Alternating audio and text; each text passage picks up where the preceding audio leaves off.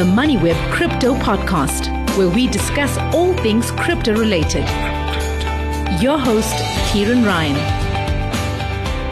Binance is the world's largest crypto exchange, founded in 2017 by Changpeng Zhao, or CZ as he is known. The company's operated in South Africa for several years, but an interesting development is the appointment of Hannes Wessels, formerly a senior investment banker, as country manager in South Africa. Binance has big plans in the works, including offering futures and already offers a range of financial products that challenges the banks and payments companies. Now, one of these products is Binance Pay, which is a method of transacting at lightning speed and very low cost. Well, let's get into this. Welcome, Hannes. First time you've been on the MoneyWeb Crypto podcast. Tell us a bit about yourself and your career in banking, and most uh, importantly, what motivated your move into crypto? Hi, and good afternoon, Kieran, and good afternoon to everybody. Yeah, so been with HSBC for just over 20 years, two decades. Basically, climbing the corporate ladder, I started back in the day with a guy called Tom Marks, and we wanted to get uh, a bank up and running. So we were tasked with the SARB to get a banking license. We worked through that project. I then moved into the bank as that started up. Uh, HSBC Bank PLC Johannesburg branch is still known today and then worked my way up through the investment banking until I was head of investment banking in South Africa, but also for the payments and cash management business. And I found that particular bit very interesting. I think, you know, seeing how the Payments Association of South Africa works basically how the big amounts and the big values uh, in South Africa flows between the big five banks now. Obviously, we bring Capitec into that as well. Uh, fascinating space. And I, I, think we always underestimate how much money actually flows, especially towards the last three or four days in the month, you know, since people pay on the 25th and obviously month end when uh, most of those debit orders go. It's fascinating to see that. But also, I think that system has its own challenges. And uh, I've been watching that quite carefully. And then, you know, 2017, 2018 uh, onwards, I started being very interested in crypto and the blockchain. And then we went through that bull run in 2021. And I think that caught a lot of people's attention. And I think as, as I watched this space at that stage from the outside, I realized that, you know, it's not only about Bitcoin. I think a lot of people talk about Bitcoin only. You start realizing the value of Ethereum. The moment you start looking at the value of Ethereum, you start looking at well, hang on, there's a, there's a firm called Binance as well, and this looks quite quite good, you know. And I started following them, and then I also watched as that uh, BNB coin of ours started coming up through the ranks, and the power of the platform, you know. So I think as you start looking at the coin specifically, you you start looking at various platforms. And I've found this one to be particularly good. Um, and then, yeah, I've got to a stage in my career where uh, I was head of investment banking for almost three years. It was time for my next career move, and um, this role came up. And I realized when I saw it on LinkedIn, I said, well, this, this is really interesting. I want to pursue this. So now I'm, I'm midway in my career. I'm, uh, I'm 47 uh, this weekend. So yeah, if, uh, if, you know, if my health holds, uh, then hopefully I've got another good 20 years ahead of me. And uh, yeah, time to uh, segue into that second career now. Well, congratulations on the 47th birthday coming up on the weekend. And I hope that 20 years is going to be as much of a rocket ride as your career in banking was. Let's uh, talk about the the FSCA, which put out a notice about a year ago, which was prohibiting Binance from doing any kind of futures, options, margin, or leverage trading. Is that notice still in effect? No, it's been redacted, so and withdrawn. Um, we are working closely with our partners at Five West. They act as our juristic partner, and we have now, with them as our partner, registered at the FSCA. So that's fully registered on that basis, on a JV basis. And at the end of the month, we're going to relaunch that product, future specifically. I think when it comes to options, some of the other derivatives, we will do that in good time. We want to get this platform going first. I think just to look at the product per se, it's very popular within the institutional client base. And we have a, a number of institutional clients in South Africa, but we want to do this right way because one of the reasons why I came on board. We want to make sure that we comply with all the rules and legislation in a country. And our founder is very, very clear about this. He wants to drive regulation, he wants to adopt regulation, and he wants to make the entire space in the blockchain and crypto industry safe for users to use. So, yeah, that's our approach. Well, you mentioned Five West, and as it happens, we've just invited Omar Iqbal, who is the CEO of Five West, which is based down in Cape Town, on the line. I'm quite keen to hear from you, Omar. What is the impact of this on your business? And, you have a what is called a, a jurisdictional partnership with Binance. Yes, hi guys. Absolute pleasure to be on again, and thanks for having me on. Firstly, I'd like to say Binance being the world's leading blockchain ecosystem and cryptocurrency infrastructure provider, it's an absolute pleasure to be partnering up with them. Um, and yeah, we started communicating with Binance a few months ago just so that we could get them regulated in South Africa. Binance being the biggest cryptocurrency exchange in the world, we really wanted to partner up with them and open up the futures market again because there is such scope in the South African market that we thought Binance would be the best player in the market to be to be joining forces with. Um, Five West, as you probably know, is uh, FSP, and we are regulated under the Financial Services Providers Act, so under the FSCA. And what we try to do there is we agreed with Binance to make them a juristic rep, so in order for them to be able to offer futures trading in South Africa. Um, that being said, we do know that a few years ago there was a warning issued against Binance, which we are working with the FSCA currently to get that either retracted or for them to issue a notice saying that Binance is now regulated and they can offer futures trading. So we very stoked that we can hopefully work with the FSCA to get that removed, or if not even removed, but issue a statement stating that they are now licensed and regulated to be operating in South Africa. So yeah, very happy with the partnership and looking forward to working with them. I think it's going to be both beneficial for Binance to be able to offer futures trading and for Five West to also gain traction in the market with the new um, products and, and offerings that we currently are offering. Okay, Hannes, just to pick up on that point there, you said that the notice had been withdrawn, uh, but it sounds from what Omar is saying that there's, there's some regulatory hurdle that's still got to be cleared before you can offer futures again. So where do we stand on that at the moment? No, so as we stand, we are cleared, but it's a case of it's, it's not a regulatory hurdle. It's more the surveillance that's behind the agreement. So obviously, Omar and company at Five is acting as um, acting as juristic partner. They can get inspected and uh, audited by the regulator at any stage. Obviously, it's incumbent on us as Binance to make sure they're in the best position to do that. We share information freely between the two parties. Um, so it's a case of just being transparent and visible uh, between the two. Yeah, I just wanted to step in there and say Binance has now been regulated in South Africa. So, so what we did is Binance is now a juristic rep of Five West. So now they are free to offers offer futures trading in South Africa. Um, so what we're trying to currently work on with the FSCA, like I've said previously, is the fact that they need to issue a statement confirming that Binance is regulated, and then we can work on removing um, the warning that was issued against them. But as we stand now, Binance is ready to launch at the end of the month, and we are looking very forward to launching it and absolutely taking this to the moon, as they say in, in the crypto world. Because I think, like I said before, Binance is the biggest cryptocurrency exchange in the world. The futures market is booming. Everyone wants to trade in the futures market, and I think it's going to be an absolute success um, with this partnership that we have. So we are working with the FSCA.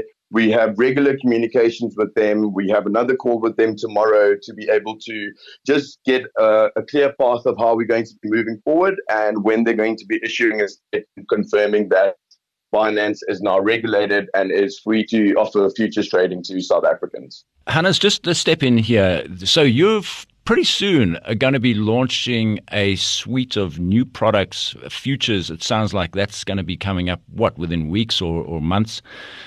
Tell us a bit about that and what kind of futures are we talking about? So yeah, so just back to the futures bit, uh, Kieran. Yes, so that's that's futures on crypto itself.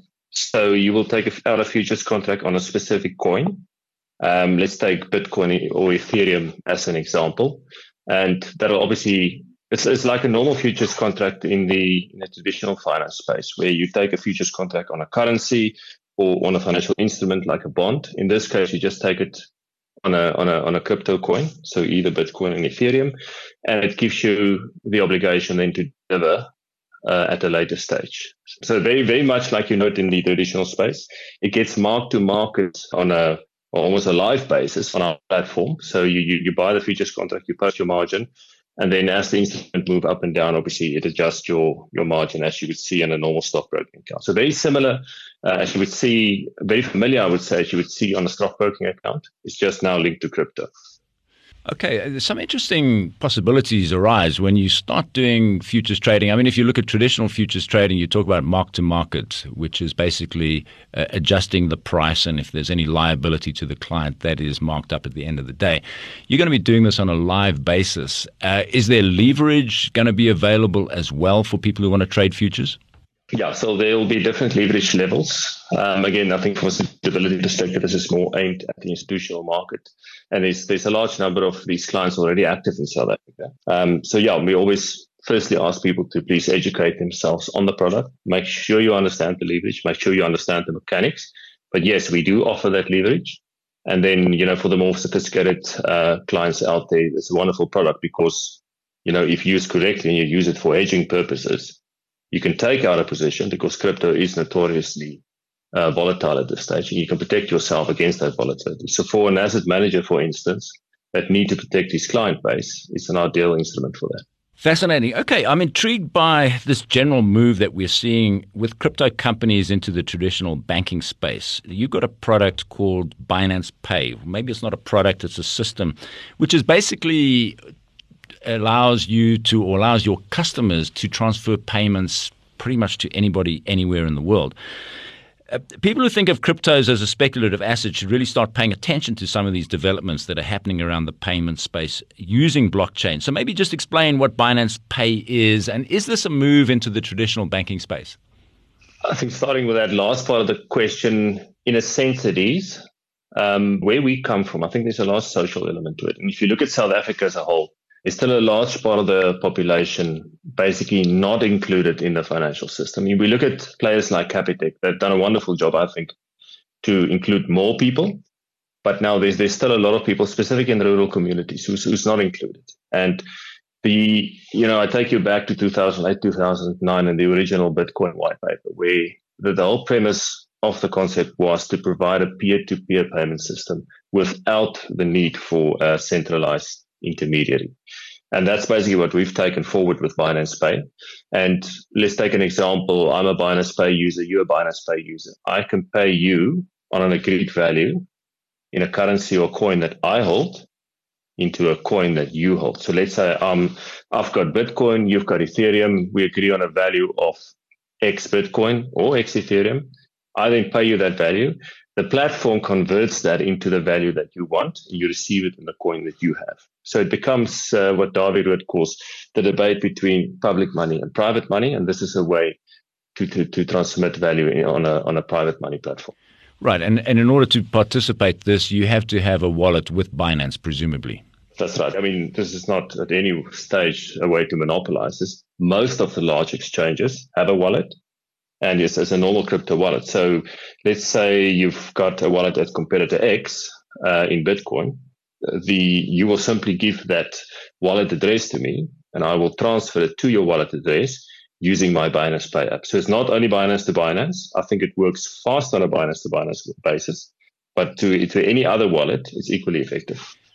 I mean, it's really interesting if you start looking at remittances, which is an you know an African thing, or it's an emerging market thing, where you've got this diaspora, this community that works outside the country, and then they remit money back to families at home. Now, in some of these countries, I was looking this up recently, like Gambia, it accounts for 24 or 25% of the economy.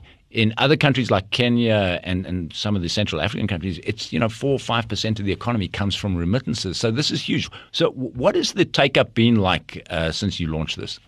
In South Africa, uh, we've seen some of the numbers yesterday. It's growing very well because South Africa has got a, a, sophisticated financial system, I think within the borders of the South African uh, economy and the Payments Association of South Africa, there, there's there's still a lot of payments being made within the banking one. The moment you you move cross border, and let's say you have a Zimbabwean father who comes to work in South Africa, but the family is still in Zimbabwe, then it becomes very difficult to send money back home. Um, you need to basically work through the South African banking system via the dollar network back into the Zimbabwean system. And the time that takes and the cost it takes is it becomes prohibitive for people who who operates and live in, the, in some of the lower income parts of the economy. Now, if you take an app like Binance Pay, if, if you you transmit a part of your salary or your earnings into crypto, presumably the father's got a wallet and the family and the mother's got a wallet back in Zimbabwe, you can transfer that in 10 seconds at 0.1% of the value. That becomes very attractive. So, you know, the transmission of value cross border for people who are not part of the traditional uh, banking system, I think that's particularly powerful. I mean, this is a market which is just begging to be disrupted and broken up because if you look at the fees that are charged by the banks, they, they go up to sometimes 20%. People doing small transactions from, let's say, South Africa to Kenya are paying 12, 18, 20%, and you're coming in at 0.1%. Yeah, and for us, it's about it is about that empowerment. Yes, it's a business. Yes, um, it's a commercial concern, and we we in it for for sustenance as well. But I think the contrast between the two is so stark that we hope that more people adopt this. I think at 0.1%, most people can justify making the move. I think under that, you know, most most firms, I don't think will be able to justify it. So I think it's very attractive from that perspective, and hopefully people pick us up on that. And opening up a, a Bitcoin account is free, right? It's free. There is, and again, uh, referring back to uh, the type of business we do with Omar and them, we are regulated, so we do need to follow, and we follow that very strictly, the regulations in terms of FICA, in terms of opening account. But it is free. Not, we're not going to charge you to open an account, but there, there is some regulation, but we've become very effective at that. We employ various AI technologies to make sure that we link to the Department of Home Affairs when it comes to ID numbers. We take a picture with your cellular phone of your of, of your face and basically get, get a profile of you for, for security reasons.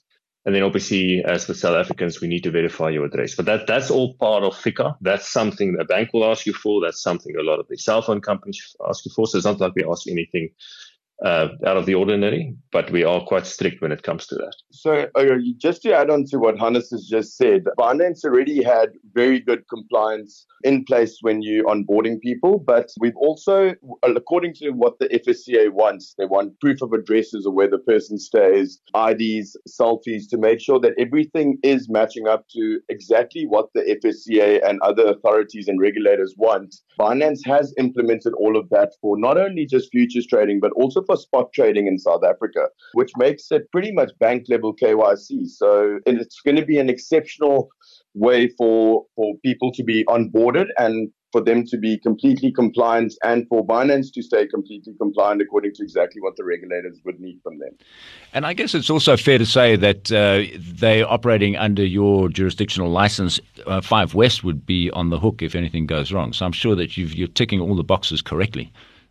That's exactly correct. Um, both our compliance teams meet on a weekly basis and we discuss exactly what went through um, we randomly select or, or, will start selecting transactions, um, KYC documents, etc., AML documents, just to make sure that everything that Binance is collecting is in accordance with what the regulators want. And this is why our compliance teams are meeting um, every single week to ensure that we're always on the good side of the law and make sure that we're as completely compliant as possible in order to be uh, for longevity, uh, if I may say. Okay, Hannes, I, I, wanted to ask you about the story of Binance, which is fascinating. Here's a company that started five mm, five years ago and became the largest crypto exchange in the world.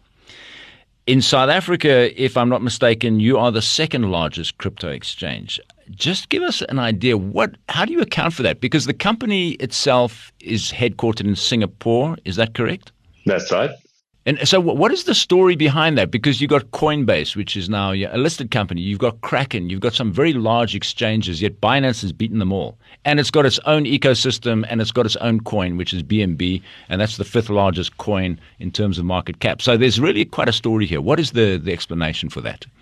I think it goes very much back to the the founding philosophy of CZ. I mean, he, you know, the BNB coin now stands for bold and bold, and he's absolutely relentless, and it's magnificent to behold. Is that we just continue innovating, we continue building, and you just uh, continue leaning into whatever whatever the industry wants. I mean, a lot of the platform, we had a look at some of the first versions, and it was good, but then we said, well, we don't want to be good, we want to be the best, and we built something that's up to par with the best trading platforms in the world.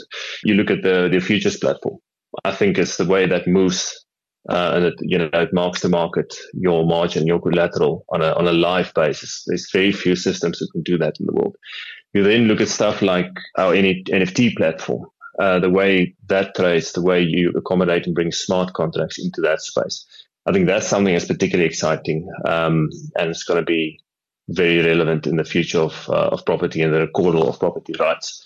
So, yeah, just to get back to the question, that's exactly how CZ sees the world. And he wants to change the world for the better, and he wants to use crypto for that. And uh, yeah, we move fast and uh, we, we make sure we build a high quality product for wherever we go.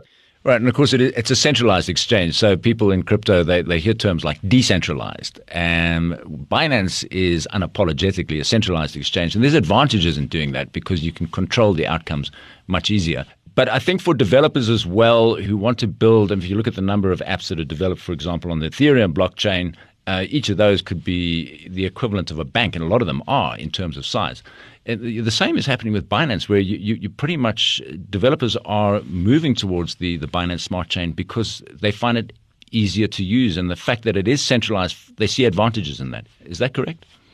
That's correct. I think you, you, again we need to contrast centralized versus decentralized. We prefer for blockchains to be uh, decentralized. I think that's quite important. You look at the the proof of work uh, methodology behind Bitcoin.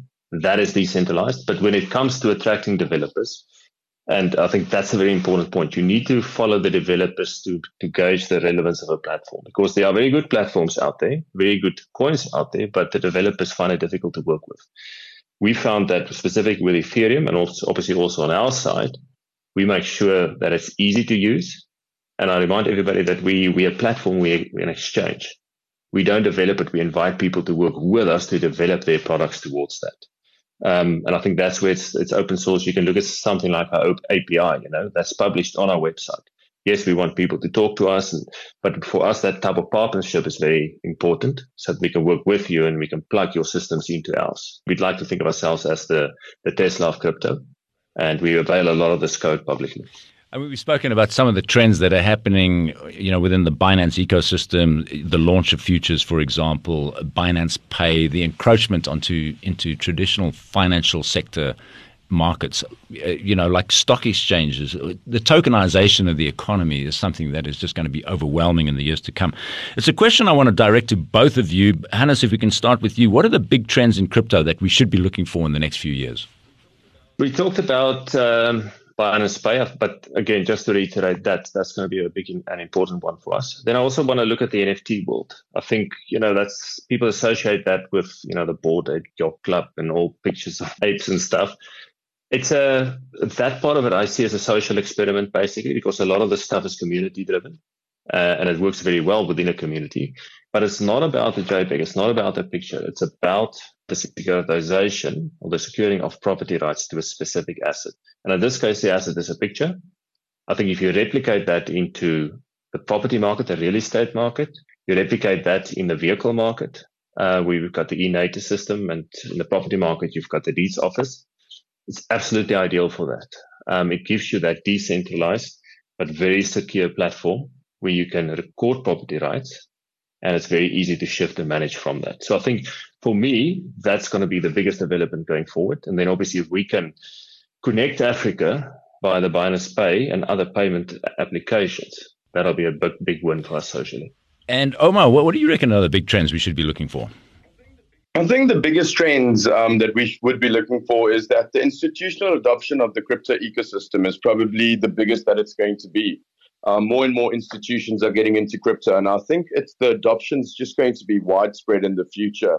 Um, so I think that one is a big one to look forward to also DeFi powering more use cases. So the concept basically involving traditional financial transactions that take place on the blockchain. I think that would be a massive win for the crypto community as well as just how the world's working currently. I think it would just be a benefit to to all with that. And then like Hannes has mentioned, I think NFTs basically tokenizing everything like real estate, so I think, yeah, those are the three major ones that I would be really looking forward to, and I think would be taking over the world, I'd say, in the next few years.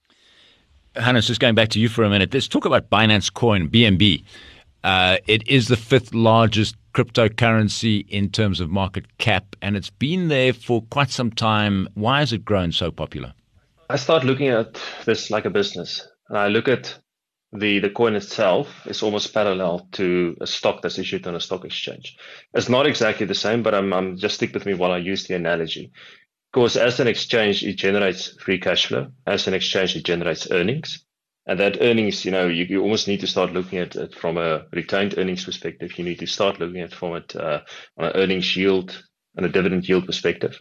And because the exchange has grown so much, it obviously that, like any stock, I suppose, that would have would have been successful, the value of the coin would increase. So you mentioned earlier, Kieran, we number five. I think in that top five, there's two stable coins. If you take the two stable coins out, we're basically number three after Bitcoin and Ethereum.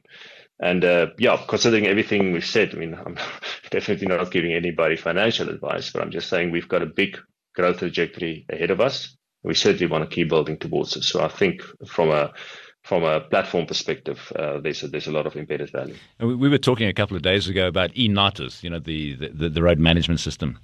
And um, we are discussing, you know, how do you bring law and order back to South Africa? You know, one of the small things you could do is just get people to respect red traffic lights, right? And uh, we were just talking about a use case scenario for uh, possibly NFTs. Uh, I mean, maybe you can just elaborate on this. Where you know whether you like it or not, we, we, are in a kind of a surveillance state, and if you go to countries abroad like United Kingdom and America and Australia, the cameras everywhere, every traffic light. You go through that, you're going to get a demerit point. point, and that that could be represented on an NFT, and it could be live. You know, th- th- this is this technology exists, and it's probably coming sooner than we think. Would you agree with that? And have I, have I overstated the case a bit? No, I don't think it's overstated. I think it's slightly nuanced. Where I think the entry onto a blockchain for the NFT would be for the asset you hold, i.e., your vehicle. And then you're going to have different layers of information on top of that. You're going to have for that specific asset, you're going to have your ownership layer, which will be yourself or myself who owns the car. And that, that links back to the Department of Home Affairs and, and, and your entry into the population register. You then get something where, let's say, you go over a red light, there's character recognition, and your number plate is picked up. You then, via a smart contract, put a traffic fine on top of that entry. So basically, if you you've got X days to pay that, you have to pay the fine, but also it gives you it, it, it withdraws or takes one demerit point from from your profile. So all of this stuff is automated. I think in South Africa we we sometimes want to have both best of both worlds, you know, but we all complain about the rule of law and the and the fact that that needs to be upheld. This provides you with a secure way to do that, and as long as obviously your database and your blockchain is secure, it's a very efficient way to do so. Um, and then obviously you, you can do stuff like let's say someone hasn't paid all their fines, you can say, well, you can't sell your car until you've paid all your fines. There's a lot of incentive built into these smart contracts as well. Yeah, I mean, I think the libertarian in all of us, uh, you know, maybe we're a little bit squeamish about some of the possibilities here that, that technology and surveillance introduces. But I think we all kind of cheer when we do see law and order prevailing. And um, and I have no doubt that uh, with the technology there, that this, this is going to become a feature of our lives. I've got a final question here. We're running out of time. A year from now, Hannes, when we talk about cryptos, what will we be talking about?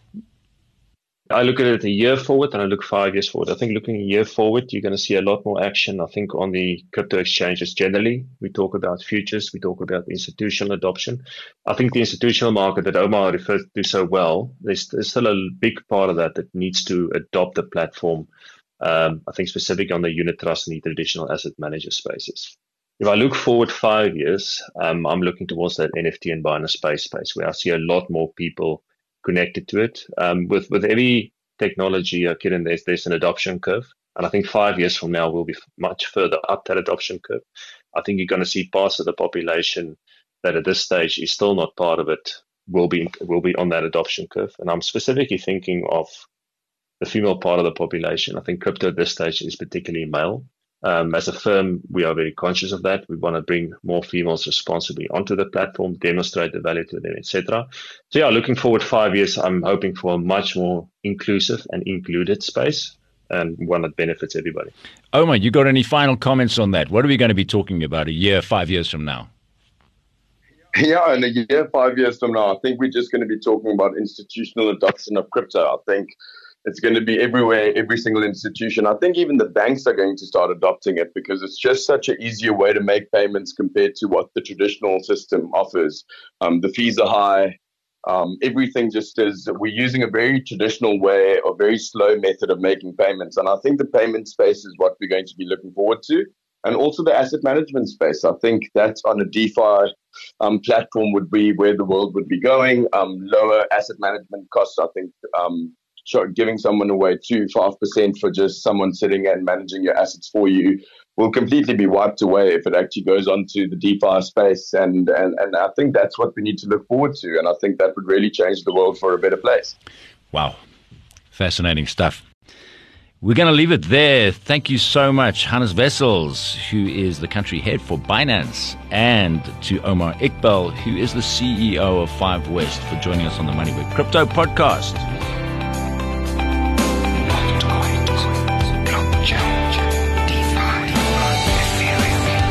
Thanks for listening to the MoneyWeb Crypto Podcast, hosted by Ciaran Ryan. To listen to our other podcasts, go to moneyweb.co.za or the MoneyWeb app and follow MoneyWeb News for daily updates.